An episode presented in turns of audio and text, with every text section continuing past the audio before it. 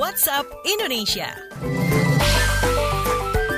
Kita keliling Indonesia yuk di WhatsApp Indonesia kita awali dari Pontianak, Kalimantan Barat. Pembuatan paspor tujuan Cina ditangguhkan sementara. Kita simak kontributor KBR ada Edo Sinaga di sana. Selamat pagi. Selamat pagi. Kantor Imigrasi kelas 1 Pontianak menampik pembatalan pembuatan paspor untuk tujuan Cina akibat virus corona novel yang tengah mewabah di sana. Kepala Kantor Imigrasi Pontianak Tatang Suheryadin menyebut imigrasi Pontianak hanya memperketat pembuatan paspor tujuan Cina agar WNI tidak terpapar virus corona yang menginfeksi lebih dari 40.000 orang di Cina itu. Tatang menambahkan hingga Februari ini permohonan paspor dari luar Pontianak mencapai 20 persen. Ia mengindikasikan peningkatan itu sebagai bentuk ketidakkhawatiran masyarakat untuk berpergian ke luar negeri akibat virus corona novel ini. Demikian saya Edo Sinaga melaporkan untuk KBR. Terima kasih Edo Sinaga. Selanjutnya kita menuju Semarang. Bawang putih Cina langka, Gubernur Jateng minta genjot produksi lokal. Selengkapnya dilaporkan kontributor KBR ada Aninda Putri. Anin, selamat pagi. Ya, baik selamat pagi. Kelangkaan dan melonjaknya harga bawang putih diharapkan bisa menjadi momentum untuk memenuhi pertanian komoditas tersebut.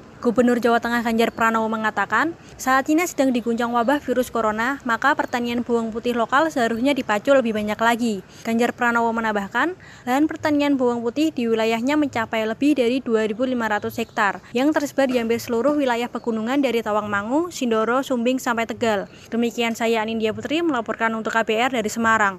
Terima kasih Anindya Putri. Terakhir kita mampir ke Surabaya, CPNS 2020 Jatim buka 36 formasi untuk disabilitas. Kita simak kontributor KBR Budi Prasetyo, selamat pagi. Selamat pagi, pemerintah Provinsi Jawa Timur menyediakan kuota 36 informasi bagi disabilitas pada pendaftaran calon pegawai negeri sipil tahun ini. Gubernur Jawa Timur Kofifa Indar Parawansa mengatakan kuota itu untuk memberi kesempatan disabilitas berkarir sebagai aparatur sipil negara. Kofifa menambahkan peluang disabilitas lolos tes CPNS tahun ini cukup tinggi karena dari kuota 36 formasi yang tersedia bagi disabilitas hanya 47 disabilitas saja yang mendaftar. Demikian saya Budi Prasetyo melaporkan untuk KBR.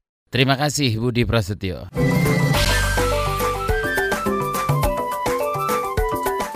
WhatsApp Indonesia.